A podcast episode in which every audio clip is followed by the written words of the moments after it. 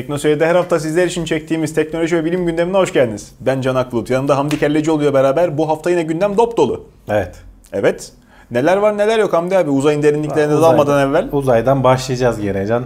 var mı duyurun haberin bir şeyin? Yo yani işte geçen hafta biliyorsunuz şeyler yayınlandı.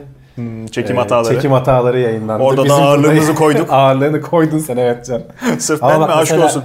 O onlar başlangıçlardaki çekimlerdi daha çok. Son zamanlarda bayağı toparladık yani. Allah en bakalım. azından açılışları hızlı ve efektif bir şekilde yapabiliyoruz. Bu kaydın girişinde yenilerini ekledik mi eklemedik mi tabii bir sonraki seneye kadar bilemeyeceksiniz ama olsun. Yine de beklemeye değer bence.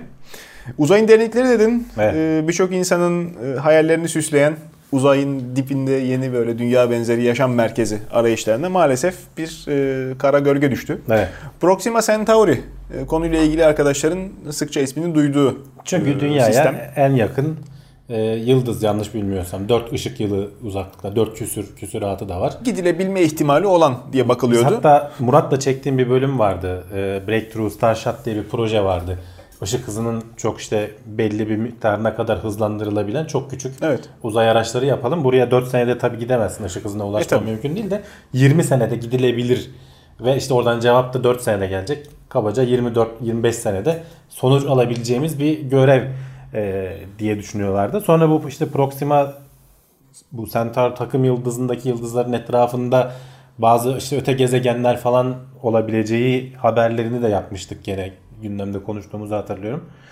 Ya da ben okudum belki de yanlış hatırlıyorum. Neyse. Zannedersem bir patlama olmuş. İşte orada bazılarının e, dünya gibi e, yaşam bulundurulabilecek sıcaklıklarda, üzerinde işte sıvı su bulundurulabilecek mesafesinde kendi güneşine E, tabii şimdi- olduğu düşünülen öte gezegenler var. Gidiyorsun bakıyorsun muhtemelen metan denizi ama yani uzaktan bu mesafeden e, tahmin yürütüldüğünde Yani işte orada belli ihtimal oluyor. tahminler var işte. Yani çok uzakta olursa sıvı su bulamıyorsun. Çok yakında olursa işte atmosferi olmuyor. Güneşten Tabii. gelen işte bu patlamalarla falan e, atmosferi süpürülüp gidiyor. işte kendi frekansı merkez kaç çok fazla olursa atmosfer tutamıyor yine. Uzakta Aynı da şekilde olsa. evet. E, veya işte bu, büyüklüğü de önemli. Kütlesi çok küçükse gene atmosferi tutamıyor Doğru, falan. Hani doğru. orada bulunan öte gezegenin, tahmin edilen öte gezegenin kütlesinin vesairesinin işte yakınlığının falan ideal olduğu ve ya- yakın olduğu için de bize nispeten işte 4 ışık yılı uzakta olduğu Evet. için de burası hedeflenebilir. Hani e, başka e, yıldızların çevresindeki gezegenlere bakacaksak buradan başlarız diyorduk ama risklerden biri şeydi. e, bir e, cüce kızıl cücenin etrafında dolaşıyor e, bu şeyler Proxima Centauri. Çok fazla bulunuyor bu yıldızlar Kızıl ama cüce mi beyaz cüce mi? kızıl cüce. Çünkü benim Onların da çeşitleri var. tabii Yanlış e, bilmiyorsam. benim e, sınırlı çok bir hayli sınırlı e, uzay bilgim e, yıldız çeşitlerini 3 gruba ayırdı, ayrıldığı dönemden kalma. İşte kırmızı dev, sarı yıldız ve beyaz cüceler.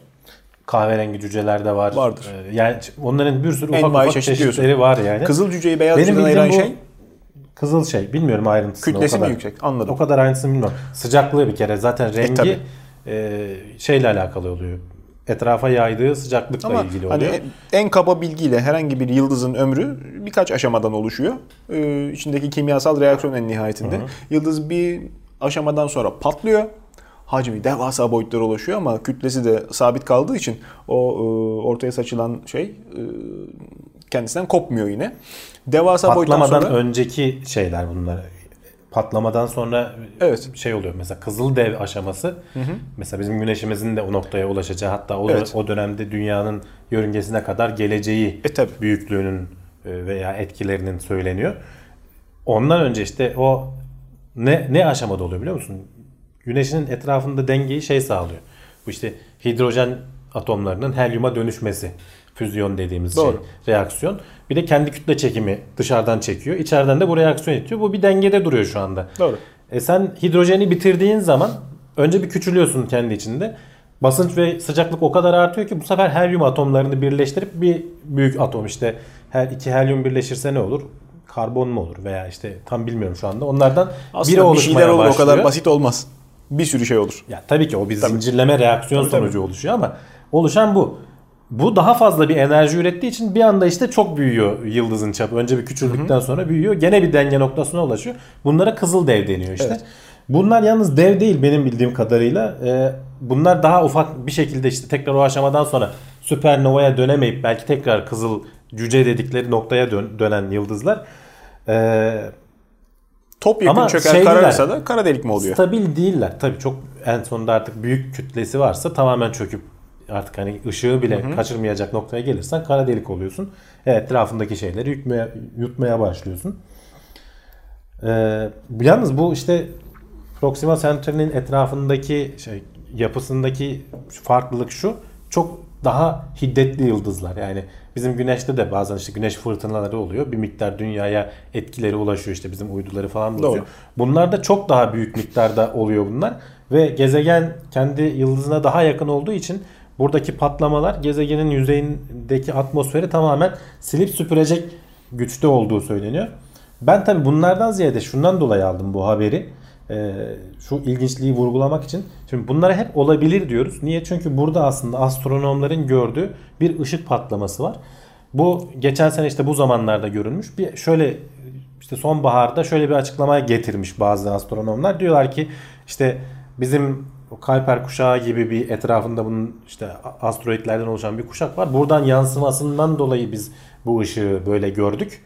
Yani onlar diyorlar ki hala gezegende atmosfer olma ihtimali Problem var. yok, evet. Bir başka astronom grubu da diyorlar ki hayır bu patlama e, güneş fırtınasından dolayı olur ve et- muhtemelen yakınındaki gezegenindeki işte atmosferi vesaireyi falan silip süpürmüştür. Yüzeye çok ciddi radyasyon yaymıştır. Hani atmosferin gitmesi ayrı bir de e, canlılığa zarar verecek radyasyon da yayıyor. Bahsettiğin proje çünkü yani bu e, hedeflenir de bu tarafa doğru adım atılırsa çok Evet. çok sağlam meblağ yatılması gerekecek. Bu böyle Tabii. riske atılacak bir para olmadığı Çok için. acayip değil yani onlar çok küçük şeyler göndereceğin için ve zaten çok daha proje aşamasında. E, bunların tabii. yapılmasına yıllar var zaten gönderilmesine de yıllar var Sadece para olarak bakmamak lazım. O Emek de. Mesele işte emek ben ona vurgu yapmak için. Yani oradaki bir tane yıldızın nasıl etrafına ışık saçtığından yola çıkıp bunu araştırıp bununla ilgili makaleler yayınlayan yok o öyle olmadı deyip ona karşı cevap yazısı hazırlayan Evet, evet. insanlar sayesinde bilim ufak ufak ufak ilerliyor. Yani bu haberi ben o yüzden aldım aslında. Yoksa hani bizim çok da o kadar günlük hayatımıza etki edecek bir şey değil. Evet doğru söylüyorsun. Doğru söylüyorsun. Havanda su dövmemek lazım. Bir taraftan da alınan eğitimlerin hakkını vermek e, önemsiz gibi görünen çalışmalarla da oluyor. E, biz kendi memleketimizin gündeminde taksilerle e, boğuşa Evet. duralım. Bu aralar değil mi? Evet, Sarı evet. öfke mi diyorlar. Öyle bir şeyler işte. İnsanların Uzun yüzü- zamandır vardı aslında Uber geldi gelmedi vesaire falan haberleri. Bu aralar niye bir anda patlama oldu anlamadım ben. E, işte kimin sesi daha çok çıkıyorsa o daha haklı olmuyor maalesef. Sadece Oturup özgü da- değil ama ya bütün dünyadaki Amerika dışında benim bildiğim bütün konuşmak lazım. ülkelerde taksicilerin ciddi tepkisi var. Öyle. Öyle ama işte insanların da e, bu yeni gelen sisteme bu kadar aşkla şevkle atlamaları sadece fiyat tarifesi farkından olmasa gerek. Yok, Kendilerince onların da şikayet yani. ettikleri Yani sebepler Çevrende var. mutlaka zaten hani taksicilerden şikayet eden birine denk gelmişsindir. Olmama ihtimali yok. E yani tabii. E, Bilmiyorum daha Uber o kadar yaygınlaşmadı. ulaşım- Onlardan da şikayetler var yurt dışında Amerika'da falan baktığın Toplu, zaman ama tabii. orada en azından oy verip hani adamın yani derdini bir yerlere iletebiliyorsun. Burada derdini taksiciler odasında mı söylüyorsun? Ne oluyor? Onlar da belki takip etmiyorlar. Konu kapanıyor gidiyor yani. Çık yüksek bir kayaya bağır daha iyi. Değil mi yani? söyle tabii. Neyse işte bütün e, toplu ulaşımlarda sıkıntı gözlemliyoruz dönem dönem. E, bir başka sıkıntı kaynağı da şimdi çok uzayın dibine gittik. Biraz bu tarafa doğru gelelim. Uzay istasyonu. Evet. E, uzay istasyonu mu diyelim artık seyyare mi diyelim? Tiangong 1. Daha önce konuşmuştuk hatırlarsın. Çin'in Kontrolden çıkan uzay istasyonu dünyaya düşecekti. İşte Nereye Mart düşecek sonu acaba? falan diyorduk. Nereye düşeceği falan henüz daha belli değil. Tartışma sürüyor. İşte kimisi diyor ki Amerika'nın üzerinden geçerken düşecek. Kimisi diyor ki Avrupa'ya şey yapabilir. Çin işte bir açıklama yapmıştı. Biz e, kontrolümüzde aslında işte e, Pasifik Okyanusu'nun mu güneyine bir yerlere düşüreceğiz. İşte uydu mezarlığı denilen yer var orada. Oraya düşüreceğiz.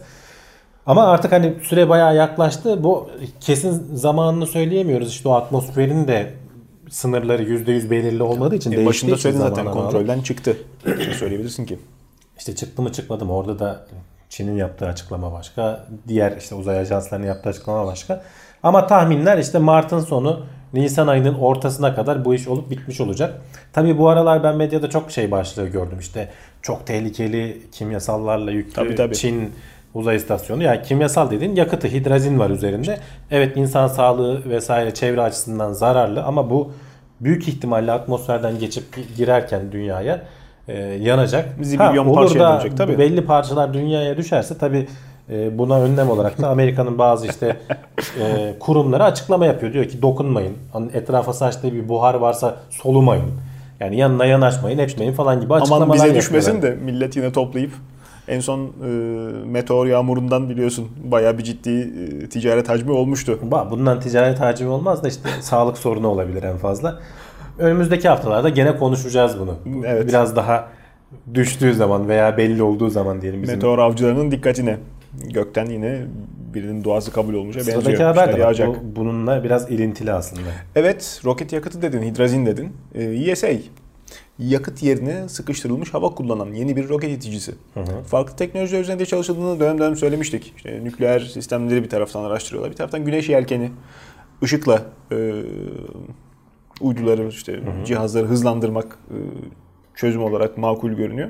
İşte yeni bir sistem, yepyeni bir bakış, taze bu, fikir. Bu sistem bildiğin havayı kullanmayı hedefliyor Can.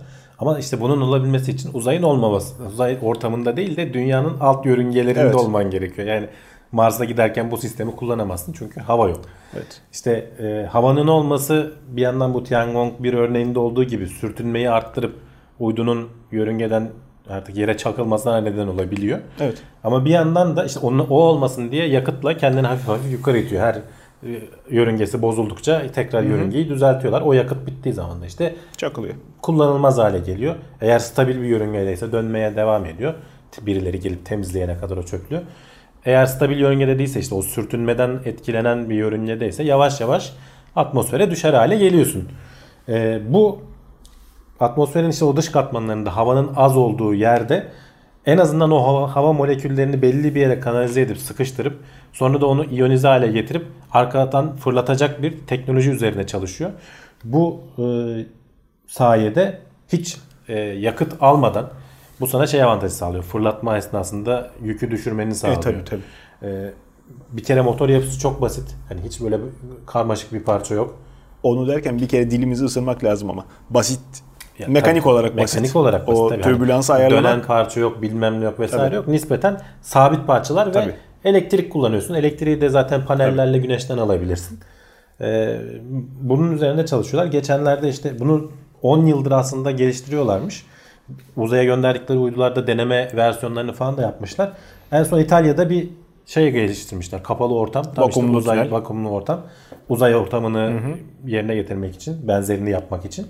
Ee, oradaki testlerde de başarılı olduklarını görüyorlar. Bir güzellik var. Şimdi bu sistemin bir diğer artısı dediğin gibi yörüngeye yakıt yükü taşımak ciddi bir problem ama asıl problem her yörüngeye hakim olmamızı engelleyen atmosfer sürtünmesi. Şimdi dünyanın dışındaki e, merkez kaçın izin verdiği yörüngelerle aşağıda e, itiş gücüyle ulaşılabilen atmosferin e, konvansiyonel kanatlı motorlu uçakları taşıyabildiği mesafe arasında bir e, 6-7 kilometrelik bakir alan var. Belki daha fazladır. işte en azından hiç girilmediği tahmin edilen casus uçak deneme bilmem ne dışında. Ee, orada ölçüm yapamıyor bilim adamları. Balon geçerken işte bir şeyler toplayabiliyorsa topluyor. Ölçüm yapamıyorlar. Orada stabil kalamıyor hiçbir e, cihaz. Orası için belki umut ışığı olur. Ee, atmosfer hava olaylarını gözlemlemek açısından da belki iyi bir O şey kadar olur. şey yapar mı bilmiyorum. Hani belli olmaz tabii. Bu biraz motorun yeni itme gücüyle ya. de alakalı. Tabii.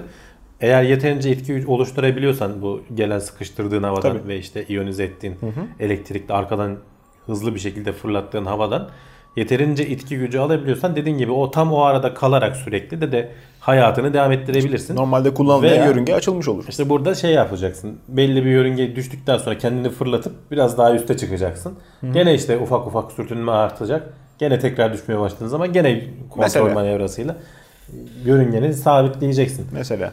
Avrupa Uzay Ajansı bunun E öyle. üzerinde de uğraşan. Hani her şeyi NASA veya işte Çinliler yapmıyor. Avrupa da bir yandan Öyle. bir şeyler uğraşıyor. Sen bunu Hintliler nereden aldın bu haberi? Ruslar uğraşıyor. Nereden aldım? Güvenilir kaynaktan mı aldın? MIT'nin açıklaması var, araştırması daha doğrusu. Twitter'da yalan haberlerin e, dolaşma e, algoritması mı diyelim, prosedürünü mü e, irdelemişler.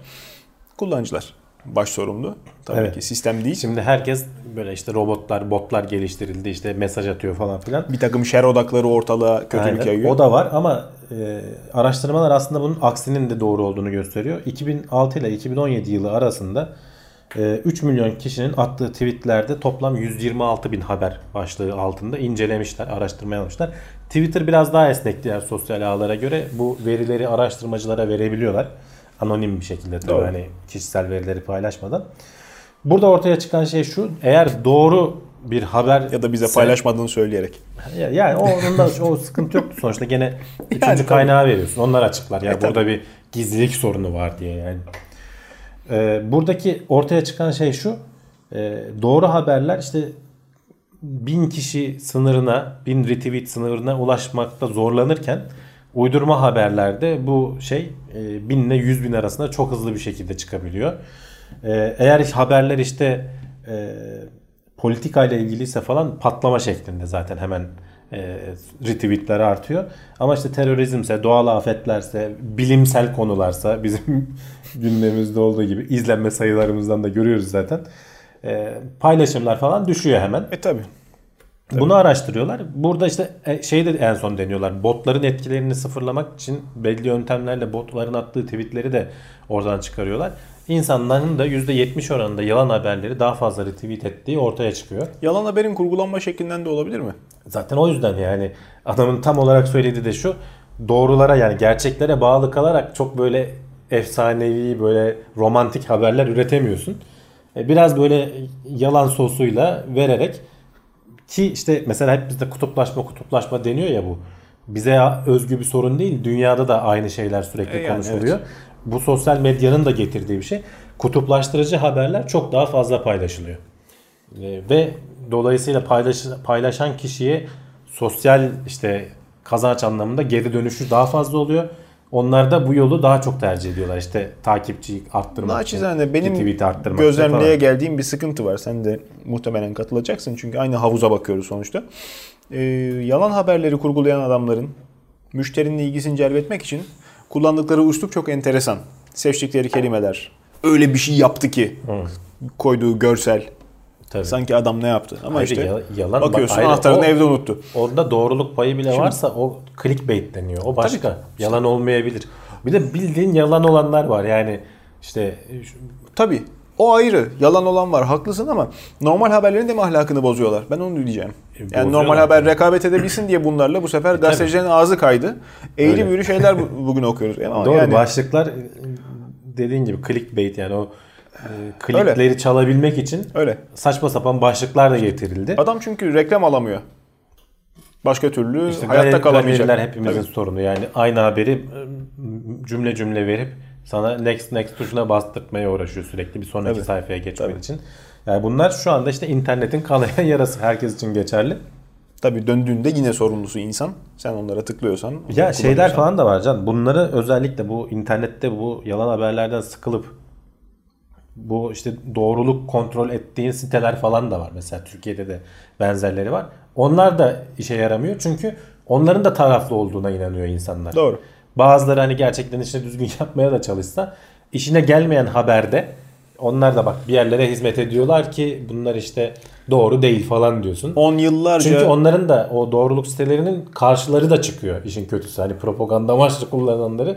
Yani hiçbir şekilde doğru habere ulaşma şansın kalmıyor. 10 yıllarca hep bulaşık makinesi deterjanları izledik. Televizyonda reklam. Her biri bir öncekilerin hiç yapamadığı kadar iyi temizliyordu. İşte bilmem neleri bilim adamlarının geliştirdiği sistem onaylarıyla e, piyasaya çıkıyorlardı. İşte 6 ay sonra, bir sene sonra neyse yeni ürün çıkıyor. Bir önceki ürünün yıkadığı bulaşık yine berbat. Öyle. Yenisi pasparlak yapıyor. İnsanlar biraz da böyle yılların birikimiyle galiba o kurumlara karşı e, önyargı geliştirdiler. ya kurumlardan ziyade burada O kurum tabii öyle bir kurum yok. O tamamen reklamcının kurgulaması sosyal ama insan medyada- bunu görüyor. Sosyal medyada bir de kurum yok. Karşında kullanıcı var. E tabii doğru. Hele Facebook falan gibi yerlerde tanıdığın adamlar var. Oo Ee, tabii. O zaman böyle hani komşuya güvenme ihtimali şey olur ya doktora inanmaz duyduğu doktora komşunun söylediği Doğru. ilaca inanır insanlar. Doğru. Onun etkisi daha da artıyor. Facebook bir de e, Twitter kadar şey değil. e, bu konularda açık değil. Bir de bak- daha kapalı devre. Komşunun Veriye oğlu ulaşman da zor oluyor. Araştırmacılar Tabii. da çok fazla şey komşunun oğlu veriyi nasıl paylaşacağını, üslubunu, raconunu o işin uzmanından çok daha iyi biliyor. Adam doğrudan muhatap alacağı zaman işte etrafındaki insanları etkileyecek e, kilit cümleleri seçerken çok daha e, başarılı. Çünkü orada daha çok vakit harcamış. Adamları daha tanıyor. Doğru. E, sen üstten herkese hitap eden şekilde konuşmaya çalışırsan o üslup zaten ister istemez etkileyiciliğini yitiriyor. Hayır bir de zaten sen mesela bizim haberlerde falan da hep başlıkları ben seçerken mesela olabilir. İşte e, bu kansere çare bulmuş olabiliriz gibi böyle e, ucunda açık bırakan şeyler koyuyoruz. Öyle- Çünkü hiçbir şeyin %100 olduğunu iddia edemezsin zaten. Tabii, tabii. Ama karşı taraftaki adam bulundu diye çıkınca e, insanın Tabii. kafasında o yer ediyor. Tabii. E, ve ona inanıyorsun ister E, istemez. yalan olduğu çıkınca da bana yaptırmadılar. Ha, İşte o ayrı, bana mani tabii. oldular diye çakı veriyor oradan Ya şimdi bak çiviyi. mesela ESA bak Otur ayıkla. yakıt yerine hava kullanacağız diyor ama orada bir elektrikten güç alıyorsun. E tabii Bizde canım. yıllarca var ya işte ben yakıtsız motor geliştirdim. Doğru. TÜBİTAK bana destek olmadı Tabii. diye. Yani öyle haberler çok çıktı. Bunlar ana akım medyada falan da çok yani. Doğru Yani doğru. Bizde böyle Ya şimdi harcanan yetenekler de var yok değil ama. var e, tabii ama işte her yetenek de harcanmıyor. Öyle bir ha şey işte tutup yani. tabii. e, savaş makinesi icat edenler mi oturduğu yerde yüzyıllardır bilinen şeyi tekrardan keşfedenler mi? Var. E, dediğin gibi çok çok ciddi bilgi kirliliği var. Ya ama internet bunu sonuçta- söylemek çok da marifet olmasa gerek. MIT sağ olsun Ama bizi. bunu şeyini araştırıyorlar işte. Mesela yöntemini. bunu robotların üstüne atmak değil artık. Evet. Bu, bu insanların da sorunu. Onların MIT'nin söylediği de şey şu. Ya biz bu haberlerin nasıl ve ne şekilde yayıldığını bilirsek önlemlerini de bulabiliriz diyorlar. Ama tabii Evet. önerdikleri doğru düzgün bir önlem de yok. Çünkü Evet, çok evet. zor. İnsanlara işte internet okuryazarlığı mı denir? Hani sosyal medya okuryazarlığı mı? Bu bilinçlerin okullardan falan verilebilir Yeni verilmeye başlandı. Gelmesi lazım. İşte ne Evet. kadar veriliyor ben bilmiyorum. E, tabii. Orada ciddi büyük soru işaretim var. E, tabii tabii doğru. Doğru. Neyse. Daha önemli bir haber diyelim. Hiç olmazsa elle tutulur bir sonucu var. Evet. Altın ve titanyum nanotüp kullanarak bilim adamları gözleri görmeyen bir fareyi tedavi etmişler. Nasıl gözleri görmeyen yalnız burası önemli. Tabii yani gözlerinde Görme kusuru ne? yani şimdi görme kusurunu farklı farklı bir sürü çeşidi var. Beyninde de sıkıntı olabilir. Gözünde işte beynin arasındaki iletişimi sağlayan mekanik problem de olabilir. de sorun olabilir. İşte bu görünün gözün retina tabakasında zamanla oluşan bazı hastalıklar var. İşte mesela tavuk karası denir ya veya gece körlüğü. Evet. O işte genç yaşta başlayıp yaşlandıkça artan bir çeşit oradaki retina dokusundaki bozulmadan oluyor. Ve veya işte makula dejenerasyonu da deniyor. Yaşlılıkta biraz daha artan o gözdeki keskin görmeyi sağlayan be, sarı beneğin e, gittikçe bozulmasından işte uzun dönemde tamamen körlüğe kadar gidebiliyor. Bu tarz hastalıklar fareler üzerinde yapılmış tabi test henüz. Oradaki o fotoreseptörler var işte ışığı algılayıp elektrik enerjisine çevirip sinir ağlarıyla beynine ileten hücreler bunlar. O fotoreseptörlerin yerine senin de az önce dediğin gibi altın ve titanyum karışımı e, nano kablolar kullanarak e, ışıktan çünkü Evet. sonuçta ışıktan o fotonların çarpmasından etkilenip sinyal oluşturabilmesi lazım. İşte onların bir dizisi kullanarak o hücrelerle aynen işte sinirlere dokunacak şekilde yerleştiriyorlar farenin gözüne ve e, tekrar görme işlevini kazandığını ölçüyorlar. Tabi onu da nasıl ölçüyorlar? Fareye soramazsın yani. Sorarsın da cevap alamazsın. Beyinde görme noktasının şey yapıp aktive olup olmadığına bakıyorlar. Artı e, zaten onunla bağlantılı olarak da gözüne ışık tuttuğun zaman hayvanın merceği küçülüyor. Tabii. E, ama tabii mesela normal bizim görebildiğimiz günlük ışık değil şu anda. Biraz daha yeşil ve mavi ışığa kayıyor şeyler. Yine de harika. Yine de harika tabii ama tabii bunun insana gelmesi vesairesi falan hani çok daha uzun araştırmalar sonrasında olacaktır. Sinir sisteminin kapılarının kilitleri herhalde yavaş yavaş gevşemeye başladı. Sadece sinir vücuduna- sistemi de işte bu o müdahale. reseptör dediğin E, tabii. o gözün içindeki o minicik küçücük şeyler hücreler yani aslında. Çok daha iyi sensör mü yapılacak fotoğraf makinelerine? Belki o da olabilir. Yani buradan edindiğin bilgilerle. Tabii. Bu arada niye altın ve titanyum oksit falan kullanılıyor? Çünkü vücudunla da etkileşime girmemesi lazım biliyorsun. Doğru. O soy metaldir ya altın. Tabii, tabii. Altın diş falan yapar. Titanyumu daha da vücut kabul falan. ediyor. Doğru. Hani vücut vücutla da e, şey yapmıyor. Bağışıklık sisteminle de itişmiyor. Doğru. E, o tarz işte vücut içinde kullanacağım malzemelerde öyle sıkıntıların da var. Nanoteknoloji işte burada biraz hani söylüyoruz ya önemli şeylerden biri. O küçücük kabloları bir e, ne denir reseptörleri bakır şey e, dizi haline getirip alaş, uygun alaşımlarla gözün içine yerleştirebilecek kadar ki fare gözünden bahsediyoruz. Hani insanınkine göre çok çok daha küçük. Bunlar önemli gelişmeler. Ha hemen dediğim gibi meyvesini yiyecek durumda olmayacağız ama İşte Bilim meyvesi ilerliyor. sadece bu çalışmada göründüğü şekliyle olmayabilir. Bambaşka alanlara da ışık tutabilir bu. Tabii, tabii. Kullana geldiğimiz cihazlar basit günlük hayatımızı bile, bile kalitesini artıracak şekilde etki edebilir. Tabii. Daha iyi sensörler, daha iyi alıcılar. Güzel şeyler oluyor. Öbür taraftan kanayan yaramız ilaç kullanımı kültürsüzlüğü veya işte ne bileyim e, yıllarca yapılan yanlışların bugün çekilen e, sıkıntısı antibiyotik direnci. Bakterilerde çok çok yüksek seviyeye ulaştı. Artık insan e, sağlığını tehdit eder vaziyete gelmiş olduğu söyleniyor. E, gün geçtikçe daha yüksek dozda ilaç kullanmaya mecbur olmayabilirmişiz. IBM e, yeni bir e, yöntem geliştirmekle meşgulmüş. Ya Detaylarını istersen paylaşalım. e, biz bu ara ara bize konu oluyor bu antibiyotik direncine karşı insanlığın E, kullanabileceği silahlar. Tabii. İşte geçen haftalarda konuştuk. Başka hiç şu an keşfedilmemiş antibiyotikler bulmaya çalışanlar ayrı Evet. kulvarda ilerliyor. İşte toprağı falan kazıp bulmaya çalışan bir grup var. Evet. İşte bunları e, genetik olarak modifiye edelim falan diyenler ayrı ilerliyor. Bir yandan da böyle sentetik moleküller icat edelim. Biz bu e, antibiyotiğe dirençli bakterilere bağlanabilen ve onların işte hayati fonksiyonlarını durduran, ölmelerini sağlayan e, yöntemler bulalım diyenler de var. Ama IBM insanı öldürmeyen. ama insanı da öldürmeyecek ve işte bu sentetik moleküller vücuda verildikten sonra mesela 2-3 gün içinde tamamen yok olması da gerekiyor ki Doğru. sürekli kalıp da e, olmadık hasarlara da neden olmasın. Tabii, tabii. İşte IBM'in araştırması da bu yönde ve gerçekten de belli işte gerçekten antibiyotik dirençli belli işte 5-6 bakteri grubu var. Onları hedeflemişler. Ee, onlara karşı etkili olduğu bilinen sentetik işte moleküller var. Gene e, antibiyotiklere benzer çalışıyor aslında. Hücrenin e, duvarına bağlanıyor. İçeriye bir madde gönderiyor. O içerideki madde bunların başka versiyonları da var bakterinin patlamasına neden oluyor kimisi. Ama o çok tercih edilmiyor çünkü bakterilerin patlaması kanda ciddi anlamda toksin madde, e, Doğru. zehirli madde yayılmasına neden olabiliyor. Bu IBM'inki iç- hücre içinde organelleri çökertiyor ve hücre içinde kalmasını sağlıyor. Zar yırtılmıyor. Evet, e, bakteri kana karışmadan e, şey yapıyor. imha edilmiş oluyor.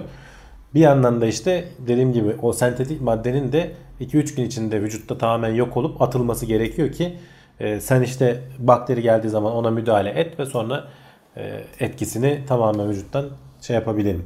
Yok edebilelim. Çok güzel. Ama tabii bunlar da henüz daha klinik test aşamasına falan gelmiş durumda değiller. Halen laboratuvarda Olsun. test ediliyor. İnsanlar üzerinde falan test yapılmış değil.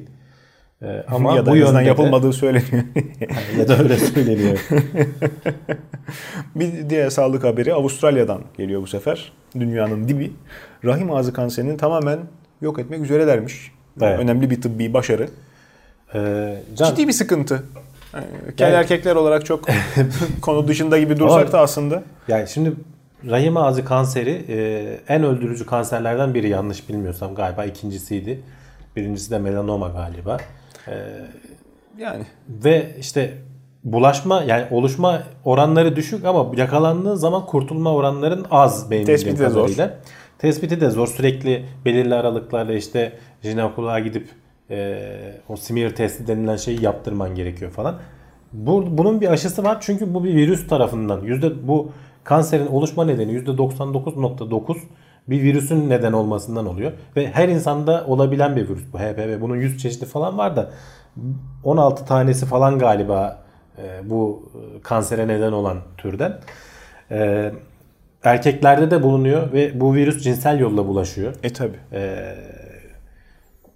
O yüzden mesela bunun aşısı bulunduktan sonra Avustralya'da işte 2007 yılında başlamışlar. 12-13 yaşındaki kızları okullarda aşılamaya başlıyorlar. 2-3 doz alıyor, alınıyor sanırım yanlış bilmiyorsam. Amerika'da falan da var. O zamandan beri işte bu HPV virüsünün görülme sıklığı e, toplumda %22.7'den 1.1'e kadar düşürebilmişler. Yalnız bu virüsün görülme sıklığı kanserin değil. Eyvallah. Çünkü çok yüksek oranlar yani Doğru. Hani yanlış anlaşılma olmasın. E tabi bu virüs olmadığı zaman da bak ne dedim bu kanserin %99.9'unda virüs neden oluyor. Yani sen kanser oranlarında da çok ciddi anlamda geri çekmiş oluyorsun. Hatta işte bu sayede belki şey tamamen silinecek diyorlar.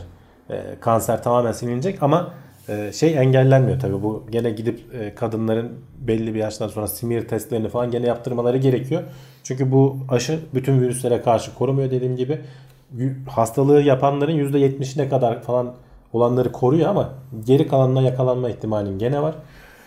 Ama işte sonuçta hani aşı karşıtı laflar Hiç bu aralar çok, çok söyleniyor Aa, biliyorsun. Ee, popüler bir kitap falan yayınlandı hatta bununla ilgili falan. Biraz komplo teorilerini falan da işin içine katarak insanların duyarlılıklarını gıdıklayarak para kazanmaya çalışanlar çok oluyor ama işte aşıların etkili olduğu da her türlü istatistiksel çalışmayla işte önümüze koyuluyor her konuda. Çocuk felcinden tut da bazı işte kanser çeşitlerine kadar. Sen öyle diyorsun vardır kesin bir bit yeni. Tabii. Kim bilir kimler zengin oluyor. Şeyden lobisinden İlaç alacağız. lobisinden para alacağız değil mi? PV lobisinden alacağız. Canım. alacağız alacağız. Bu hafta da buradan kurtardık. Halden anlamazlık ettik belki. İşte eşi dostu ıı, sıkıntı çekenler de vardır. Belki de işte bizi dinleyen hanımları ıı, biraz tedirgin etmiş olduk. Rahim ağzı kanserini hatırlatıp. Hanımların hoşuna gidecek bir diğer başlığı söyleyelim e, hiç olmazsa kendimizi affettirmiş olalım. De Beers. E, Bilmiyorum hoşlarına gider mi ama. Pırlantayı herkes sever öyle değil mi? en azından reklamlarda öyle söylüyorlar. Doğalı mı, sahtesi mi, sentetiği mi? İşte onu şimdi anlayacaklar. Çinliler her şeyin sahtesini yaptıkları gibi pırlantanın da sıkmasını yıllardır üretiyorlar. Evet. Ama tabii gün geçtikçe teknoloji inkişaf ediyor. Hiç olmadığı kadar lekesiz. Baya baya. Ya şimdi bu ciddi yapay elmaslar hani bilirsin elmas uçlu matkaplar falan filan muhabbetleri vardır. Tabii. Özellikle işte bu petrol endüstrisinde falan çünkü çok sağlam şeyin o burgunun ucu kırılmaması gerekiyor. Onu kullanıyorsun.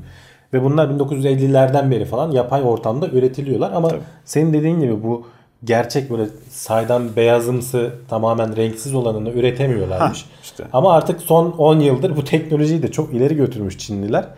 Ee, ve artık gerçekten bu konunun uzmanları hani elmas uzmanları olur ya böyle bakan evet. şeye e, gözlükleri var. O da yıllardır gelişmedi hep. Şey. E, işte onlar artık sahtesiyle gerçeğini ayırt edemez hale gelmişler. Bunun için e, makineler icat ediyorlar. De Beers bu konuda işte büyük e, firmalardan biri e, milyon dolarlar ayırıp bu Kolanta alanda simsarı. E, şey arıyor. Ne denir? Doğrusunun yanlışından ayıracak, sahtesinden ayıracak Bilmiyorum artık ona da sahte denir mi? Yapay yani. Çünkü gerçek gibi. Hayır yani. Gerçeğiyle arasında e, kimyasal olarak da bir fark yok. Yapılışı itibariyle de gene yüksek basınç ve sıcaklıkta üretiliyor. Kristal yapısı zaten işte elmasın yapısı. Dağın zaten. ortasında oluşmuyordu. Senin laboratuvardaki basınç tankında e, oluşuyor. Bir şey çıkıyor ortaya. Yani e, ayırt edilemez Ahlaken işte. tartışmak lazım belki. Ahlaken de tartışılıyor çünkü şey var şimdi hani bu kanlı elmas diye filmleri falan da var hmm. biliyorsun. Elmasların çıkarılması bir grup insanın sömürülmesi nedeniyle bazı insanlar almak istemiyorlar. Ya zaten onlara da kardeşim bak bunlar madenden çıkarılmadı, yapay üretildi deyip satabiliyorsun. Tabii, bir yandan tabii. da öyle bir şey tabii. var. Ya az evvel onu da tercih eden işte var. Reklam yani. jargonundan küçük bir alıntı yaptık. Pırlantayı kim sevmez ki? Kim hayır diyebilir ki? Pırlanta nedir Allah aşkına? Ne bileyim ben. Taku olarak yani nedir? Nereden geliyor bu tutku? Parlak İnsan, taş. Parlak taş dediğin gibi. Ha, sıkmaları şeyleri çok daha cafcaflı, e, daha cesur tasarımlarda kullanabiliyorlar en azından. E, pırlantanın kendisi ama bir başka parlıyor ama diyenlere de bak bir de bunları şey yapıyorlar Can. Diyecek Çin, söz kalmıyor. E, Çin'de şey arttı. E, orta gelir seviyesi arttığı için biliyorsun Çin hep sürekli ekonomik fazla veriyor. Öyle. Zenginleşiyorlar bir yandan. Öyle. Çok fazla insan var ama bir grupta orta seviyeye ve işte üst seviyeye ulaşmaya başlıyor. Bunların tabii lüks tüketim e, ihtiyaçları artıyor. Dolayısıyla Doğru. şu an en büyük e, elmas pazarı işte bu değerli taş pazarı Çin diyorlar. E, e, onlarda da zaten üretenleri var adamların. Bir yandan da petrol e, şeyi sektörü bir krizde. Petrol fiyatları düştüğü için yeni sondajlar vesaire falan eskisi kadar yapılmıyor. Bu üretilen sentetikler piyasaya sürülüyor bir anda diyorlar. E, şu anda %1'i kadarmış. 2020'ye kadar %7,5 ile %15'ine kadar çıkması tahmin ediliyor. E tabi işte bu sen bütün gelirini buradan alan bir firmaysan da tabii. doğrusunu sahtesinden ayırt edebilmek için ciddi yatırım yapıyorsun. Mantıklı bir kullanım olsa eyvallah da işte dediğin gibi göz boyama üzerine bir sanat olduğundan dolayı e, oradaki ahlakı e, sorgulamak belki de gerekir bilmiyorum. Evet. E, belki takip etmeyen e, yeni bizi keşfeden izleyicilerimiz de vardır. Beni çok tanımayan. E, otoseyir programlarından e, hani aşina olan arkadaşların da e, ilgi göstereceği bir küçük e, hatırlatmada bulunayım. E, biz genelde araba vergilerini hep böyle ucuz modelleri hesap ederken bakarız işte aman 1600 cc geçiyor mu geçmiyor mu ne kadara çıkıyor vergisi. Bütün dünyada şimdi lüks sınıf otomobiller hep hacim küçültüyorlar. Kaça? 3.9 litreye. 4 litrenin altına. Hmm. 3.8, 3.9 litre. Kim yapıyor bunu? Ferrari yapıyor. Kim yapıyor bunu? işte Maserati yapıyor. Porsche. Büyük firmalar hep e, görkemli e, marka etiketiyle gördüğümüz firmalar Çin pazarına hedefliyorlar. Hmm. Çin'de 4 litre üzeri motor hacmine fahiş vergi var. Daha altında o kadar vergi yok. Orada rekabet edebilmek için birbirleriyle yarışıyorlar. Tabii tabii. Çok enteresan e, bir tüketim potansiyeli var Çin'de. Çok büyük bir pazar yani. yani. Bir benzeri biz gündemlerde konuşuyorduk. Cep telefonu firmaları işte özellikle hani çoğu Çin merkezli zaten de artık günümüzdekilerin e, Amerikan merkezli olan işte iPhone falan oraya girebilmek için oradan bir de hükümetle falan iyi geçinmen evet, lazım. Evet. Microsoft Windows satmak için. Tabii. Yanlış hatırlamıyorsam kaynak kodlarını bile açmıştı Çin Tabii. hükümetine. Yani o kadar e, büyük bir pazardan bahsediyoruz. Öyle. Şimdi bakalım küresel dengeler e, Ama işte o sonraki... pazarda doymaya başladıkça bu sefer Afrika'ya yönelecekler falan. Ya işte, Orasında doyurunca ne olacak bilmiyorum. Pazar doyması bir taraftan bir taraftan da elinde bu kadar ciddi manada nakit olan bir e, şey oluşturmak, e, küresel dev oluşturmak belki de çok istedikleri bir şey değildi. Hep iki kutuplu dünya görmeye alışık e, bizler geçtiğimiz belki 40-50 senedir. Çin'in bu kadar yüksek kuvvetle pazara girmesini şu anda yadırgayan gözlerle takip ediyoruz. Öyle de durdurma şansın var. Durdurma yok. şansı artık yok. Çoktan geçti. Adamlar hem teknolojiyle bir şeyleri üretmeyi çoktandır çözdüler. Hem çok çok ciddi meblağlar gözlerini kapatıp harcayabiliyorlar. Evet. Ee, sadece teknolojiye öncülük etmek ya bu noktada eksikleri kaldığında yakın zamanda yakalayacaklardır. Mesela haberlerde bilmiyorum sen hiç duyuyor musun da ben takip ediyorum bazen. Hiç olmadık adamlar Çinli futbol kulüpleri transfer ediyor acayip öyle, paralara. Öyle. Niye yani bu ne alaka? Öyle. Var çünkü adamlarda yani artık. E tabi parayı basıp bir şeyleri alabilme için hep fakir hep ucuz iş gücüyle ön plana çıktı işte. işini bilmeyenler işte nüfusu kalabalık dediler. Tabi bambaşka bir hale dönüyor. Hala ee, tabii çok ciddi fakirlik e, bu seviyesinde olanlar var da çünkü nüfus, yani milyarlardan bahsediyoruz. Bir iç problemleri iç problemlerinde değilim ben. İnsanların refah seviyesi değil mevzu. Küresel güç olarak işte sermaye sahiplerinin e, son tabii, derece tabii. kanunsuzca iş yapabildiği, insan hayatının çok da işte kıymetli olmadığı bir e, ya ekosistemde belli olmuyor. Bulunması. Haberlerde sızlıyor Çin'deki fabrikada işte intihar etti işçi diye.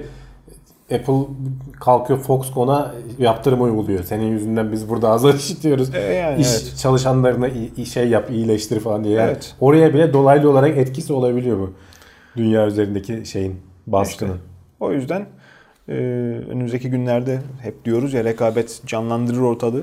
Çinlilerin de daha böyle e, bizim gündemimizin konusunu işgal edecek alanlara giriş yaptığını görebiliriz. Görüyoruz. E, bir sonraki haberimiz Çin kadar olmasa da yine uzun ömürlü e, mahlukların araştırmasından geliyor.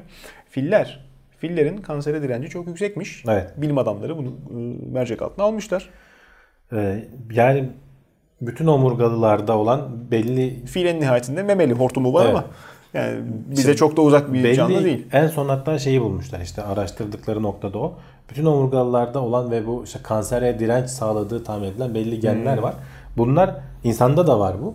Ama işte insanda bir varsa e, filde işte çok daha fazla var. Yani burada bir belli bir rakam gördüm de. Ee, mesela 5 meşhur... insandan biri kansere yakalanabilir yakalanabiliyorken 20 filden biri yakalanıyor. Yani 4 kat daha az insanlara göre kansere yakalanıyorlar ki vücutlarındaki hücre sayısı bize göre 100 kat daha fazla. Hani Doğru. kanserde nedir? Ee, fil şey hücrenin kontrolsüz bir şekilde bölünmeye başlaması işte. E, belli dış etkenlerle veya bazen kendi kendine de olabiliyor. İşte yani bunu nasıl durdurabiliyor? 4 4 kat daha az bu kadar hem daha fazla hücreye sahip hem de 4 kat daha az oluyor. Bunu araştırıyorlar. Neymiş sırrı? Hortum ee, mu? değil. Ee, işte bir bazı genler e, P53 galiba işte mesela insanda bir kopya varken e, Afrika fillerinde 40 kopyası oluyor bu P53 geninin. Ve bunun da işte normalde e, protein sentezleme falan gibi işlevli bir gen değil. Biz genelde hani DNA'nın bir kısmını çöp DNA falan olarak tabir ederler ama şimdi yeni yeni yapılan araştırmaların sonucunda bu çöp DNA'ların aslında o kadar da çöp olmadığı, diğer e, genlerin okunması ve işte işlenmesinde de etkili olabildikleri hani kendileri doğrudan e, protein sentezlemeseler de onlara etki edebiliyorlar. Doğru söyle bu haberi GDO lobisi yaptırdı sana değil mi? Bu, bu ne hafta. alakası var canım? Olsun yine GDO genetik müdahaleyi genetik müdahaleyi bize sempatik Hayır oradan yapacaksın diye. ama şey yapıyoruz. Oradan işte kendimize ne yapabiliriz? işte. işte. bu P, P53 geni nasıl etki ediyor e, DNA'nın korunmasını hatta işte ay- DNA'yı ayırıyorlar. E, radyasyona tabi tutuyorlar. Nasıl etki ediyor onu Tabii. araştırıyorlar. Sadece fillerle de değil. Bu hani haber fil özelinde anlatılmış ama diğer başka hayvanlarda az görülen başka hastalıklar da var. Hani onların genlerini gene insanlarla karşılaştırarak hangi genler nereye etki ediyoryu En meşhur bulabiliyorlar. neredeyse e, yenilmez denecek hayvan atlalı yengeci. E, müthiş kuvvetli bir bağışıklık sistemi var. Hatta hayvanın kanından da ilaç endüstrisinde istifade ediliyor bildiğim kadarıyla mavi renk kanı. E, atlalı yengeci ama metabolizma olarak bizden çok farklı. O yüzden doğrudan onu örnek almak, onun e, gen dizilimiyle uğraşmak çok uzun hikaye. İşte omurgalıları hedef alıyorlar Evet, bunlar mesela. evet. Çünkü bize Fil o yüzden önemli e, yani. klasifikasyon olarak daha yakınlar. Evet. Hani sadece memeli de değil belki işte başka hayvanlarda. Mesela işte e, bazı yarasa çeşitleri işte bu e, eklem anormalliklerinde falan ne gibi faydalar olabilir diye. İşte e, şeyler Yunus balıkları gene gözle vesaireyle ilgili falan onlarda bazı şeyler olabiliyormuş. İnsanlara göre avantajlı durumları olabiliyormuş. Ee, aynı şekilde yüksek basınç ortamlarına nasıl adapte oluyor vücutlar? Hani bizde de bazen oluşabiliyor ya hastalıklar. Evet. Onlara karşı gözleri görmeyen bazı köstebekler var. Onlarda bu körelme nasıl olmuş? Ee, insanla aralarındaki farklarını falan karşılaştırma. Hani pek çok hayvanda bu yapılıyor. Ee, fillerde de işte bu kanser olmaması dikkat çekmiş. Bakalım işte bir şekilde istifade etmemiz sonuçta yine gen modifikasyonu, gen mühendisine dayanacak gibi gözüküyor. Tabii. Biz istifade etmesek bile işte yediğimiz e, besinleri temin ettiğimiz hayvanat, haşerata belki entegrasyonu söz konusu olur. Zaten İlginç. oluyor da. E tabi tabi. Bir taraftan da fillerin bir diğer güzellik e, sırrı e, onlar da bizim gibi çok tüylü değillerdir. Çıplak tenlerini Güneşte güneşten korumak için. Tabi çamur banyosu yaparlar üzerlerine güneş kremi sürerler ama insanoğlu onlardan Çamur sürüyorlar bildiğin. e İşte çamur kremi diyorsun. İnsanoğlunun kullandığı kremler biraz çevreye zararlıymış. Bilim adamları buna kafa patlatıyorlarmış şimdilerde. Daha Evet. az zararlı, daha atmosfere artık çevreye duyarlı nasıl yapabiliriz diye. Atmosferden ziyade şey denize. Çünkü kremi sürüyorsun. Buharlaşıyor da ya. Denize giriyorsun. Tabii doğru. Y- Yıkanıyor yani temizleniyor. Hatta çıktıktan sonra bir daha sürün falan Doğru. derler ya. Yani bu senede 14 bin ton güneş kreminin denize akmasına neden Doğru. oluyormuş. Doğru. Yapılan istatistiklere göre. Ve bu da içinde işte bulunan bazı maddeler var işte oksibenzon falan gibi. Ee, oksalat mı bir de öyle bir madde daha var. Ya. Yani bunlar özellikle ikisi zaten hani çok kullanılıyor bu kremlerde ve bunların işte deniz yaşamına ciddi zarar verebildiği Kanalizasyona yağ dökmek ediliyor. gibi çok büyük bir diğer Aynen. arıza. İşte yağı su çözemediğinden dolayı oradaki bütün hayatı bir de e, içeriği de sadece şey değil, masum değil. Yani tüketemiyor hayvanat haşerat. Orada çok ciddi problem oluyor. Bir yandan şey kaynaklarını biliyoruz. Ee, Bu ultraviyole ışınları absorbe eden bazı e, deniz canlıları var. Onlardan elde ettiğimiz organik moleküller var. E, Ama bunları büyük miktarlarda böyle işte güneş Tabii, kreminde tutup da denize nasıl endüstri- sağmak çok yani eğlenceli bir deniz anası aktivite değil ya. canım işte. elde ediliyor Tabii. da. Daha beter. Ee, büyük miktarlarda üretemiyorsun. İşte onun yöntemini bulmuşlar. Gene işte biraz tabii genetik modifikasyon falan burada devreye giriyor can. Ee, daha yani normalde o algleri büyütmek bir sene alıyormuş. İşte topladığın madde de çok az oluyormuş vesaire falan. Şimdi bunları iki haftada büyütüp de aynı etken maddeyi alabileceği, alabildiğin işte onun da bir ismi var. Şimdi tam hatırlayamadım buradan da. E, o zaman aradaki en temel fark kremin yağlılığının azalacak olması. Yani faşır faşır yağlı yağlı Vallahi sırtımı kremler misin diye insanlar Şinorin ha buldum. birbirlerine Amino teklif asit. ederlerken kullanılan hani aktivite olarak güneş kremi kullanma tecrübemiz mi değişecek? Valla nasıl bir şey ortaya çıkacak bilmiyorum. Hani ne renk olacak, yağlı mı olacak, yağsız mı olacak ama henüz tabii daha işte araştırılacak. Bir de üstüne bunun e, insan sağlığına zararlı olmadığı falan da çeşitli işte o FDA'in vesairenin bizde Sağlık Bakanlığı'nın Uzun falan hikaye onayından geçecek. Ondan sonra şeye gelecek. E, insanların kullanımına sunulacak. E, ama bu yönden işte çalışan bilim insanları var. İyi Eğer başarırlarsa da dediğin gibi çevreyle ilgili ciddi sorunlardan birini Öyle öyle. 14 bin Hakikaten öyle. ton az gibi geliyor ama işte bu her bir ton e, şey çok çok daha fazla miktarda suyu etkileyebiliyor. On, on binlerce misli diyelim Evet. hacmen. Ee, Yağda da öyledir şey, ya tabii. yani. Yağ zaten burada da temel kirlilik e, sıkıntısı. Dediğin Evet. gibi üzerine sürüp denize girdiği zaman insan bunu balık yiyemiyor. işte yosunu sindiremiyor. Orada kalıyor. Birikiyor. Kanserojen madde gibi. E, petrol tankeri patlayıp da denize e, yakıt sızmıştan beter. Yani Aynı sıkıntıyı o her- topluca olunca görüyorsun, Tabii. e, müdahale ediyorsun. Her yaz Veya üzülüyorsun sahillerde Bunu görmüyorsun tabii, işte. Tabii. Tabii. Bunu kendin sürüyorsun da giriyorsun. Problem. Hayır sürmezsen de ciddi şeyi var yani. Hani E, doğru, güneşin doğru. hakikaten kanserojen etkili Birinci var elden yani. biliyoruz zaten kafa yalıtımımız zayıf olduğu için ultraviyoleye karşı problem yaşıyoruz. İnsanoğlunun ciddi sıkıntıları devam ediyor. Ee, yani güneş ultraviyole korunması bir problem, çevreyi muhafaza başka bir problem ama otoimmün hastalıklar Evet. Öz bağışıklık sık. evet, Türkçesi. evet. Yani Türkçesi mi artık? Ee, Yo Türkçesi işte bağışıklık, işte öz, öz- bağışıklık. öz Kendi Türkçesi bağışıklık sisteminin sana saldırması can. Yani tabii. Pek çok da hastalık var böyle. Hani eee Crohn's hastalığı işte ne bileyim iltihaplı bağırsak hastalığı vesaire falan hani lupus denilen deri bazı deri hastalıkları vesaire falan hani çok fazla çoğu yani normalde ortada bir bakteri virüs vesaire falan yok. Yani senin kendi vücudunun bağışıklık hücresi Şaşırıyor. vü- vücudunu Kendisi düşman belleyip tabii. saldırıyor yani. İşte geçen hafta konuştuk. Bir tip 1 diyabet Hmm. aynı şekilde yani o insülin üreten hücreleri yok ediyor senin kendi Doğru. bağışıklık hücrelerin. Bir yerde sapıtıyor bağışıklık sistemi. Yani o B hücreleri var işte senin vücuduna giren e, bakterilerle, virüslerle savaşmak için e, hazır bekleyen. Onlardan bazıları onlar bir bakteri geldikten sonra işte senin o lenf düğümlerine gider. Hani boğazın falan şişer ya. Orada aslında işte şeyler oluşuyor. Saldıracak hü- hücrelerin işte antibodiler mi deniyor işte antikorlar mı deniyor. Onlar oluşuyor. O oluşma esnasında bunlar birbirlerine etki ediyorlarmış. B hücreleri işte kendi aralarında hatta şey diyorlar yazıda yani bir çeşit aslında savaş gibi hani vücut hangisinin daha etkili olabileceğini belirliyor. Bir yerde işte bu B hücrelerinden biri senin vücudundaki normal kendi hücreni zararlı algılayıp oraya gittiği zaman diğer B hücrelerini de tetikleyen bir e, mekanizma ortaya çıkıyor.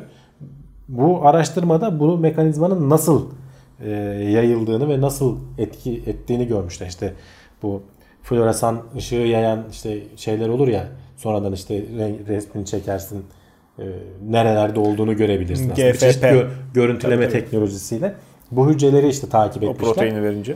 Ee, ve hani amaçladıkları şey şu. Tam bunların oluştuğu yerde o zinciri kırabilirsek eğer vücut belki duracak. Hani çünkü tekrar tekrar tetiklenen bir mekanizma Doğru. bu. Yani o döngüyü bir şekilde kırabilirsek, önüne geçebilirsek ve nerede olduğunu tabii bulman gerekiyor bunun. Ve tabii bunu çok uzun süreli de yapamıyorsun çünkü bağışıklığı da tamamen durdurmaman lazım. Bu vücudun kendi kendine saldırmasını belki önleyebiliriz diye tam olarak nerede gerçekleştiğini, nasıl bir mekanizmayla gerçekleştiğini bulmaya çalışıyorlar. Bu konuda da ilerleme kaydettiklerini söylüyorlar. Anladığım kadarıyla AIDS'e de çare olabilir. Aynı Yok şekilde. AIDS'te şey var. Kendi kendine saldırmıyor vücut. Senin bağışıklık Yine bağışıklık şey sisteminin yapıyor. sen Ama yok nasıl ediyor çalıştığını yani. e, çözersen E tabii canım. e, mekanizmayı daha kontrol edilebilir, daha e, şey işte hale burada getirirsen şey yok. Ortada bir şey yok. Yani hani Tabii. bağışıklık sistemi bir şekilde deliriyor. böbreğim benim böbreğim. Ha, yani Ne istiyorum? benim Kendi değil böbreğim. diye Tabii. saldırmaya başlıyor. Tamamen de yok edemiyor çünkü vücut da kendi kendini iyileştiriyor bir yandan. Sürekli bir böyle devam eden bir süreç işte. Tamamen bağışıklık sistemini Hastalık baskılayamıyorsun çünkü bu sefer başka hastalıklar ölürsün. Tabii, tabii. İşte burada tam hedefe yönelik hepsi için belki farklı yerde kendi sistem şey yapıyor. Tehlike oluşturuyor. Oradaki döngüyü kırabilirsek diyor belli hastalıklarda ilerleme sağlayabileceğiz. Gayet iyi. Tıp dünyasından çıkalım istersen biraz. Ee, sen de hazır tablet bilgisayarında oynuyorken hepimizi ilgilendirecek çok lezzetli bir haber var sırada. Pil dünyası. Pil dünyası doğru. Ee, akla gelen her elektrikli cihaz neredeyse bugün artık pilli. Hepsinin içinde Hep de de biz konuşuyoruz bu pil teknolojisi bir türlü gelişmedi diye. Küçük şeyler için yine makul sayılır lityum pilin e, ne denir? E, Kapasitesi ama yani Patlamaya hazır e, kimyası daha doğrusu sıkıntıydı. İşte lityumun oksidasyon reaksiyonu. Havaya temas ettiği anda veya havaya da gerek yok suyla da temas ettiği anda ortalığın canını okuyan bir e, element. patlayan telefonlar falan. Tabi tabi. Veya yanmaya başladığı zaman söndürülemeyen e, elektrikli cihazlar. E, su sıkıyorsun çünkü veya suya atıyorsun. Sudaki oksijeni çekip e, devam, ediyor yanmaya. yoluna. İşte e, yeni bir pil hem de kapasiteleri yetersiz ve çok pahalı gün geçtikçe de birim maliyeti yükseliyor. E, Çünkü lityum bulmak zorlaşacak işte hani bir Tabii. yandan da o var işte. İşte lityum rezervi de hep Çin'de. Oradan da oraya bağlı kalmak gün geçtikçe güçlenen Çin e, çok sempatik Siyasi gelmiyor. açıdan da riskler Tabii var tabii. diyorsun. tabii. O nedenle proton pili. Alternatif yakıt e, enerjileri, yakıt sistemlerinden bahsediliyor gün e, ara e, ara. E, yakıt pili, hidrojen veya işte elektrolit ikmaliyle çalışan başka piller e, namzet oldular. Hani piyasadaki boşluk çünkü çok ciddi ihtiyaç da var ama bunların e, ne işte ikmal kimyasalının temini sıkıntı bazısında. Bazısında e, pilin toplam maliyeti ve işletmesi çok zahmetli, çok hassas. Bunları şimdi alıyorsun, telefon ya pille e, vuruyorsun, sallıyorsun, şey yapıyorsun bir şey olmuyor. Yakıt pilini çok fazla darbeye maruz bırakamazsın. Hidrojen nasıl depolayacaksın? E, son derece yanıcı, patlayıcı bir şey. O yüzden e, bir de yani ikmal yapmak, telefonu şarja takmak neyse de üzerine yakıt tüpü bağlamak çok zekice olmayacaktı. Bu proton pili tam arada melez bir yapısı var sanırım değil mi? Öyle, Hem yakıt öyle. hücresi hem de bizim bildiğimiz bu şarj edilebilir. Daha evvel bu prensibi ispat etmişler defaatle ama şarj etmeyi becermekte e, problem şarjı yaşıyorlarmış. çok yavaş oluyormuş. Şimdi biraz daha hızlandırmaya başlamışlar. Hatta e, söylediklerine göre elde ettiğimiz e, şey diyor yaptığımız prototip e, lityum iyon piller kadar e, şey verebiliyor. Kapasite sunabiliyor. Şu 1.2 voltluk bir pil üretmişler Evet. şimdilik. Ve daha diyor biz bunu optimize etmedik. Hani e, kullandıkları o karbon tüpü biz grafen mrafen gibi böyle hani daha böyle verimli malzemelerle kaplayabilirsek çok daha güçlü piller üretebileceğiz diyorlar ve e, bu işte senin dediğin gibi yakıt pillerindeki o hidrojen gazının çıkıp da onun depolanma vesairesi falan derdi ortadan kalkıyor. O hidrojeni sen karbona bağlayıp, bağlayıp depoluyorsun. Kapalı devre kendi Şarj ederken tabii. sonra da bırakırken hidrojen gene gidip su oluyor. Oksijenle birleşip. En büyük sıkıntılardan bir tanesi de e, düzenli voltaj çıkışı düşük amper operasyonunda pillerde çok problem değil. Ama lityum kimyasında amper miktarını artırdığınızda voltajı düzenli tutmak neredeyse imkansız. Süratle e, ısınıyor. Verimi çok düşüyor. Isınırken kendi kimyevi yapısını da bozuyor. Yani pil kalıcı hasar görmüş oluyor. Özellikle işte bu elektrikli Hacmi arabalarda işte vesaire hacmi büyüdükçe. Elektrikli arabalar şimdi tabii e, konuya girmiyor pek. E, Elektrikli helikopter, elektrikli uçak bunlar e, işte hala daha mazotlu örneklerini görüyoruz çevrede. Bunları hala daha yapamadık. Yapılabilir. Yapılması için engel şu anda pil. Pil kimyasını oturtabilirlerse her şey olur. E, Çok ciddi şu anda çalışma var. Şu anda dediğim neredeyse bir 10 yıldır ciddi Var, evet. çalışma var Yani ama sonuç vermiyor. bize diyecekler ki 10 yıldır bu haberleri dinliyoruz. Daha bir şey çıkmadı. Bak ama her bu haber de defasında farklı bir şey. biri olacak. Yani. Her defasında farklı bir şey söylüyoruz. Ee, bu sefer de farklı bir pil teknolojisi görmüş olalım, tanıyalım. İsmi de afilli ama proton pilleri. Çok büyük bir sıkıntı yine pil büyüdükçe şarjı problem. Yani yakıt pilinin fuel cell teknolojisinin en büyük avantajı hızlı dolum.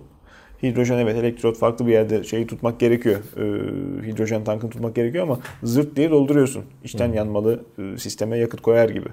Ee, proton pilinin de şarj süresini hızlandırması açısından bir e, avantajı olacağı e, söz konusu. Hani orası önemli. Çünkü normal pillerde hacmi büyüttüğün zaman e, isterse araba 1000 kilometre gitsin bir pil e, dolu 10 boya. günde doldurursan Ha, yani anlamı ne yapayım ben 10 bin kilometreyi.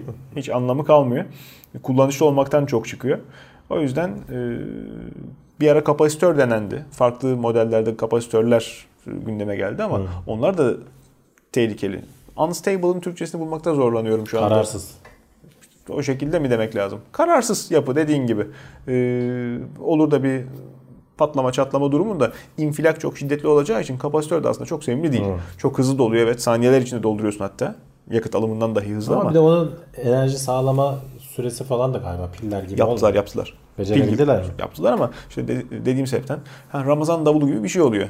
Bir orta Nereye boy, koyacağız Ha, diyorsunuz. orta boy bir arabaya. Onu koyarsın e, yolcuyu e, feragat edersin ama tabii. Kaza anında ondan sonra çanlar kimin için çalar. Bir diğer haberimiz e, yine hepimizin yaşadığı problemlerden bir tanesi. İçinde bulunduğumuz toplumun kilo mimarisi, obezite haritası. Daha evvel refah seviyelerinin irdelendiği bir araştırma sonucunu paylaşmıştık. Türkiye o da şaşırtıcı derecede iyi beslenen e, memleketlerden bir tanesi. İyi mi Hakikaten demek artık o tırnak içerisinde iyi demek Orada lazım. çünkü ona. kalori alımından bahsetmiştik. Hakikaten e, dobişkolukta Amerika Avrupa'da ile birinciyiz. Amerika'yla da yarışıyoruz. Amerika rakibimizmiş. At başı gidiyormuşuz affedersin. Can çok ilginç O harita. attan da Yani sucuk yapmasak. Şimdi Av- ekrana da görüntüsü gelir. Avrupa'da hakikaten Türkiye böyle %32 ile bu obez bak body mass index diyorlar ya o BMI dedikleri 30'un üstünde olanların Evet. oranı. Yani hani aşırı kilolu değil bak biz aşırı kiloluyuz 25'in üstündeyim ben. Sen de herhalde öylesindir. Aşağı yukarı. Ee, obez değiliz ama 30'un altındayız. Obezliğe gidiyoruz yani eğer Evet. kilo vermezsek. Evet. Ama bunlar artık 30'un da üstünde artık yani ve Türkiye'de %32 hani bu e, artık şey noktasına gelmiş bence. Hani Sağlık Bakanlığı'nın ciddi bir kampanya başlatıp dengeli beslenme vesaire hani düzgün beslenme nasıl bunu azaltacağız nasıl düşüreceğiz? Kaliteli besinlerin Yani- ucuzlaması. Artık kaliteli besinden mi o da tartışmalı çünkü bak e, Ya abi insanlar ekmek Bak, yiyor ya. Onunla onunla alakası yok can. Bizim en yakın rakibimiz İngiltere. Zengin ülke %27. Biz 32'yiz onlar 27. Yani ne alakası var? Onun hemen arkasından Macaristan %26. Şimdi- Hani bak her gelir grubundan ülke var. Onun hemen arkasından Çek Cumhuriyeti veya Çekya oldu artık ismi. %26 yani gelirlerle hiç alakası yok bunun. Bak, Mesela Amerika'da zengin şekilde- ama beslenme kültürü farklı.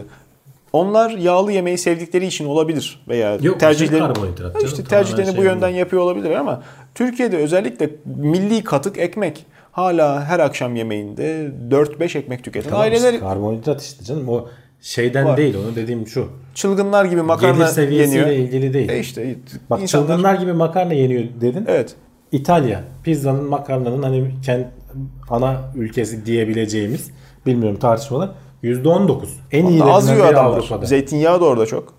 Ona en yakın mesela Avrupa'nın en iyisi kim diye sorsan Bosna Hersek %17 çıkıyor. Hadi diyelim onlar nispeten fakir ülke hani bulamıyorlar da ondan mı? Çıkıyorsun kuzey ülkelerine e, Norveç Daha falan. fakir. Hayır, şey zenginler daha- ya tabii. çok iyiler adamların durumu. Aynı %18-19'larda. Yani olay gelirle falan ilgili değil tamamen alışkanlıklarla. Kültür, kültür. Kültürle alakalı. Amerika'da durum içler acısı. Yani hani bizi ilgilendirmiyor onların ne du- durumu varsa de- dertleri varsa baksınlar baştan çaresine diyorsun ama e, ortalaması işte %35'lerde falan. Hani en kötüsü %37. Obez oranı bak bu. Yani Evet. her iki kişiden birine neredeyse iki buçuk kişiden birine denk gelecek hale gelmişler. Türkiye'de de Amerika'nın eyaletlerini farkında zaman Türkiye'de 13. sırada. Evet. Hani gene durumumuz o kadar da iyi değil. Orayla da karşılaştırılınca. Böyle ilginç bir yazı buldum. Hani bence bunun bir şey haline getirilmesi lazım. Ee, milli seferberlik haline getirilmesi lazım. Bazen de devlet politikası deniyor işte. İnsanların e, zihin yapısına da tesir ettiği için kilo miktarı, hantallık belki e, Yani Çok sağlık da- sorunlarına neden olduğu kesin. Yani E, öyle. aşırı kilo hatta obezite belki de çok e, aşırı sağlıklı, dinç, e, atakan, uçan kaçan insanlar Ya istemiyoruz. can biraz işte bizim şeyle de alakalı bu. Bir, hani bir spor kültürü bizde yok. Beslenme kültürünün de işte o aşırı karbonhidrat Abi gözünü seveyim spor kültürü nereden olsun? düzeltilmesi Spor lazım. salonu şey mi var? Salona gerek yok. Çocukların hayır yani oynayabileceği park mı var? Mahalle arasında arabamı ezdi, top komşunun camını mı Orası kırdı? öyle canım. Yani fut, oyun diye bildiğimiz şey de top. Futbolun yandan yemişi. Ee, herkes o yüzden futbolu Onu, onu da düzgün yapmıyor. kabulleniyor. Basketbol e, sahası kaç e, kişinin ulaşımında pratik yerde var? Bilmiyorum. Yüzme havuzu benim kaç kişi? gördüklerim hep boş can. yani Canım kendimizi de bu, dev, kandırmayalım yani. bu devre de bakmamak lazım. Çünkü artık çok daha ciddi tehdit spora karşı akıllı cihazlar, işte bilgisayar oyunları, tabii, çocuğun tabii. ilgisini celbetmek, dışarıya götürmek çok ciddi sıkıntı. Öyle. Bir de yani e, sen ne kadar uğraşırsan uğraş çocuk sosyalleşsin diye sen kendi çocuğumu sosyalleştireyim diye çıkartıyorsun dışarıda çocuk yok. Diğer herkes de bilgisayar oyunu hep beraber yapılması gereken bir şey. Ee, bunlardan uzak kalınabildiği e, yer herhalde okul bahçeleri. Okul bahçelerinde de bilmiyorum ben mi e, gözlemlemeyi bilmiyorum. Mutlaka e, yorum faslında bize eşlik edecek, e, tecrübelerini paylaşacak izleyicilerimiz de vardır. Rica ediyoruz kendilerinden e, esirgemesinler. Bizim teneffüs zili çalar çalmaz elektron bulutu gibi dağılıyor çocuklar. Suratlar pancar gibi kıpkırmızı sürekli koşuyorlar. Amaçsızca koşuyorlar, koşuyorlar, koşuyorlar. Kan ter içinde ondan sonra tekrar geri giriyorlar. Yani spor kültürü olarak işte eğlence kültürü olarak bilmiyorum. E, beden eğitimi derslerinde hep vurdulu kırdılı. Yani yok, Çok böyle serbest bıraktığın eğitimi zaman- derslerinde bir şey eğitimi olmuyor ki. Bizim yani. zamanımızda yoktu bilmiyorum. İşte- yani kendi çocuğumdan da gördüğüm kadarıyla evet. henüz daha onlarda Evet, da öyle bir şey evet. yok. Çocukları salalım top oynasınlar şeklinde gibi. Öyle, öyle. İşte sonradan ama o alışkanlık da yerleşmiyor. Hani spor yapmak sonuçta istenilen bir şey değil. Zahmetli bir şey. Belediyenin koyduğu fantastik şimdi Evet, bazı izleyiciler var. Valla ben biliyorum amcalar teyzeler bir şeyler yapmaya çalışıyorlar. Hiç orada. yok. Onlardan birine kullanmaya çalıştın mı hiç? Çalıştım. Ha, yani şimdi insan vücudunu şekillendirecek aletlerin belli bir e, güvenlik yapısı, belli bir hani üzerinde düşünülmüş e, mekaniği vardır. E, hareketli parçaların çok da ağır olmaması gerekir. Harekete başlandıktan sonra o atalet kuvvetiyle e, insan kendine zarar vermesin diye kolu bir çekiyorsun. İşte 2 kilo 3 kilo olması gereken şey standartında Artık. 25 kilo. Canım güneşin Döküm şeyin demirden. alnında yağmurun altında durmaktan şey olmuş onlar. Ha işte Yağlanmaları, bakımları gerekiyor. Herhalde Yağı boş ver. Aletin hareketli kütlesi çok fazla. He. Orada bir kontrolü kaybettin mi ondan sonra fıtık mı olacaksın, tendonun mu Kontrolü kopacak? kaybetmeyeceksin. Her türlü. E işte Makul yapacaksın. ya bak yüzden- şimdi gene kuzey ülkelerinde hani Sıkıntı. böyle medeniyetin nispeten daha geliştiğini olduğu ülkelerde sabah sporlarını vesairelerini falan aşmış adamlar spor yaparken çerçöp toplamaya başlamışlar. Harika bir şey. denilen evet, duymuşsundur belki. evet, evet. Ee, bir ara planking vardı saçma sapan yerlerde kalaslama mı diyelim böyle bir şey gibi durmak. Kakılmaca. Bu da plugging. Yani adamlar koşarken sağda solda buldukları çöpleri topluyorlar. Türkiye'de bunu yapsak bayağı kilo veririz yani hep Türkiye'de beraber. bunları yapsak herhalde belediyenin temizlik hizmetleri e, kazan kaldırırlar. Ee, Biz turuncu mavi turuncu mavi öfke diye sarı öfkeden sonra çöp toplayanların kafasını gözünü yarmak suretiyle Şeyle, e, çöp süpürgesiyle oğlum bak git diye diyorsun dalarlar. öyle şeyler olabilir Vallahi ama işte, yani Avrupalı öyle demiyor, yapıyor. E, Etrafa atılmış ya çöpü. onu işte bir görev olarak değil spor olarak yaptığın zaman hakikaten kilo verme oranın da artıyor yani. E, Yani tabii. Onu biz daha önce konuşmuştuk. Seninle konuşmuştuk herhalde. Bir grup otel çalışanlarına bazılarına ya bak yaptığınız şeyler spor yerine geçiyor. İşte sağlık açısından çok iyi diyorlar. Evet. Bir kontrol grubu var. Onlar normal çalışıyorlar. Yaptıkları iş aynı aslında. İşte oda temizliği vesaire falan.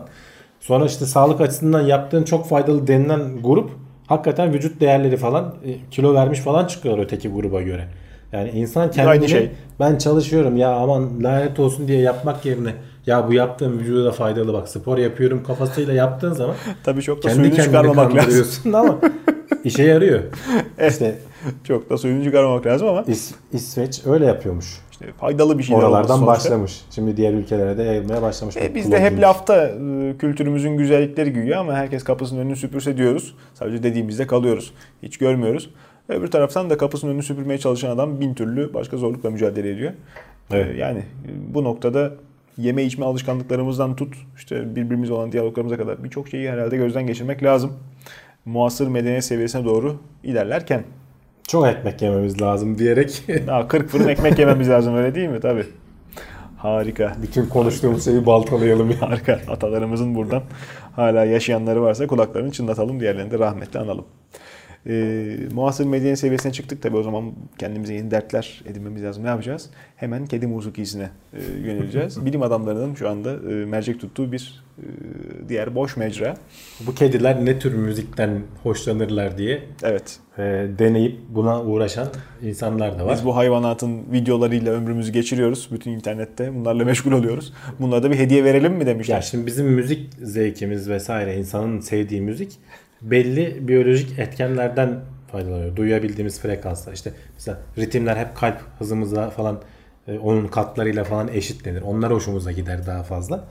İşte kedilerin kalbi tabii farklı hızda atıyor. İşte Doğru. duyabildikleri e, şeyler farklı. Kendi aralarındaki haberleşmelerinde kullandıkları tonlar farklı. Bizim kendi müziklerimizle hiç alakası yok. Tabii. Bir kedi için müzik yapsak nasıl olurdu diye uğraşmışlar. Örneği de var bu sayfada girip bakabilirler. Yani Şimdi buradan verip de insanlara eziyet etmeyelim. Yok eziyet edecek bir şey değil. Kedi guruldaması gibi bir şey. İşte Yani, yani. O, e, guruldar ya kediler. E, onun gibi bir şey işte. O, o etkiyle. Daha kibar kediler de Bunu mırlıyor. denemişler. E, normal insan müziği çalınan hoparlörleri koyuyorlar. Kediler hiç ilgilenmiyor bile. Kedi müziği çaldıkları zaman gidip onların hani şu bıyık sürtme hareketi vardır ya giderler. Sahiplenme hareketidir o işte koku bırakıyor aslında oraya. E, o hoparlörlere sahiplendikleri falan gözlenmiş. Yani kediler üzerinde etkilemişler. Peki diyeceksin ki dertleri mi yok? Niye uğraşıyorlar bununla? yani. İşte bunlar nerede, nerede faydalı olur? Bunlar işte kedi barınaklarında hayvanların daha uslu durması gibi durumlarda. Veterinerlerde daha işte sakin durması falan gibi yerlerde işimize yarar diyor adam. Ve sadece kedi gibi düşünme. Sen bunu köpeğe de uygulayabilirsin. Farklı mevrileri tabi. Otomobil, otomobil. İneklere de daha fazla süt. Hani bir ara vardı Tabii, ya doğru. klasik müzik dinleyen inekler daha çok süt veriyor. Evet. Bilmiyorum onun İsmail bilimsel... Türk dinleyenler sütten kesiliyor. Kesiliyor. Onun bilimsel testi yapıldı mı bilmiyorum ama ya. bilimsel olarak sen hayvanın seveceği melodiyi belki yapıp mutlu Bir edeceksin. zaman da ayılara müzik çalıyorlardı. Saldırmasın Saldırmasın diye sağa sola. Ama ondan sonra ballara işte arı kovanlarına gelmesin diye. Arı ondan sonra müzik eşliğinde keyifle bal götürmeye. Onun hoparlörden geldiğini anlayınca. Ee, hayvanların taşınması evcil hayvan olanlar da bilirler. Arabayla bir yerden bir yere gitmesi hayvana da eziyet olabiliyor. Bazı hayvan barışıyor. Araba tutuyor. Benim mesela eski kedim öyleydi. Arabaya bindim uyuyordu hayvan. Harika bir şey. Evet çok rahatmış. Şey, komşumun kedisi. Benim, benim de kedilerim vardı. Ankara'dan İstanbul'a gelene kadar 5 saat boyunca hiç susmamacasına viyaklıyorlar yani. Evet. Gö- Ve ikna da edemiyorsun. Anlamıyorlar yani. Göz Köpekler temasını kaçırmayacaksın. Sürekli hayvanın gözünün içine bakacaksın ve sürekli kafasını okşayacaksın. Başını çevirdiğin anda mav mav başlıyor. Susmak bilmiyorlar yani. Ha yani onları Çok hiç olmazsa biraz daha rahatlatıp Ya mesela Belki. işte belki öyle Çok bir şey bir şey. olsa denerdim ben. Şimdi Çok bir bebeklerde de falan var ya beyaz gürültü dinletiyorlar o. Onun bir de şeyleri var. Daha böyle anne karnındaki etkiyi oluşturmak için boğuk sesler geliyor. Kalp atışını da veriyorlar. O sesi dinletince hakikaten çocuk uyuyabiliyor. Kimisine işte şey beyaz gürültüyü bulamayan tabii riskli yanına e, şeyi açık bırakıyor. Neydi? Saç kurutma makinesini yangın mangın çıkarabiliyorlar. Allah korusun yapmasınlar Doğru. öyle şeyler. Doğru, doğru. Onların çok güzel böyle MP3'leri var. Bulsunlar internetten açsınlar. İşe yarayabiliyor bazen. yani ne korsancı adamsın versin parasını alsın satılmıyor mu bu? Bedavası da var canım. Parasını İyi, da tamam, istiyorsa peki. parasını da alsın. Uygulamaları var yani. Peki. Onu da öyle söylemiş olalım. Ee, haber listemizin sonuna da gelmiş olduk Evet bu vesileyle. hafta da bitirmiş olduk. Var mı eklemek istediğin herhangi not? Yok. Paylaş, paylaşsınlar. Onu ekleyelim. Biz kimiz? Tekno Seyir. Teknoseyir. Bizim sitemiz mi var? YouTube kanalından mı ibaretiz? YouTube kanalımız var, sitemiz var. Sosyal medyada da varız ama o kadar aktif değiliz. Uğraşamıyoruz orayla. zaman zaman kafanızı dinlemek istiyorsanız Harala Gürel'den sıkılıp bizim Bizi takip edin. Twitter adresimize buyurun. Orayı YouTube videolarımızı paylaşın. En önemlisi o. Dönem dönem bunların içinden cımbızla çekip de e, hoşumuza giden Evet. başlıklarda da ayrı haber yapabiliyoruz. Mesela Eğer öyle bir yerde obezite ha- haberini yaparız herhalde. tabii tabii tabii. Öyle bir yerlerde de karşınıza çıkabiliriz. Bizi takip etmeye devam edin. Yorumlarınızı da bekliyoruz. İyi seyirler.